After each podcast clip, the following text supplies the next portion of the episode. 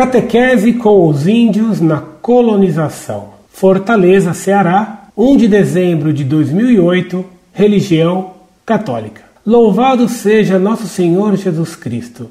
Salve Maria. Caro professor Orlando, primeiro quero parabenizar o Senhor e todos os colaboradores da Monfort pelo excelente trabalho que todos vocês têm feito em defesa da nossa Santa Madre Igreja Católica. Minha primeira dúvida refere-se ao posicionamento da Igreja em relação à colonização da América pelos espanhóis, o modo como eles trataram os nativos. Muito obrigado. A mão forte tem me ajudado bastante.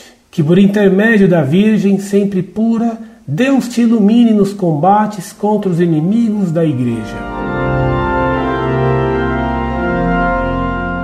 Muito prezado, salve Maria. Muito obrigado por suas palavras e por sua confiança. Os portugueses e espanhóis vieram à América em primeiro lugar para difundir a fé. Por isso, nas velas das caravelas estava marcada a cruz de Cristo e não um cifrão. Recomendo-lhe que leia meu trabalho intitulado Vocação do Brasil que trata desse problema. Os missionários como Nóbrega e Anchieta deixaram o conforto da Europa para virem catequizar os índios. Os selvagens foram catequizados e inseridos na civilização cristã, mesclando-se com os portugueses. O que se diz contra a catequese são calúnias vis. Basta lembrar que Anchieta fez uma gramática da língua tupi e que em São Paulo, até o século XVIII, a língua tupi era a mais corrente. Basta conhecer as canções que os missionários ensinaram os índios a fazer e a arquitetura das mansões para ver a que nível cultural os índios foram elevados então.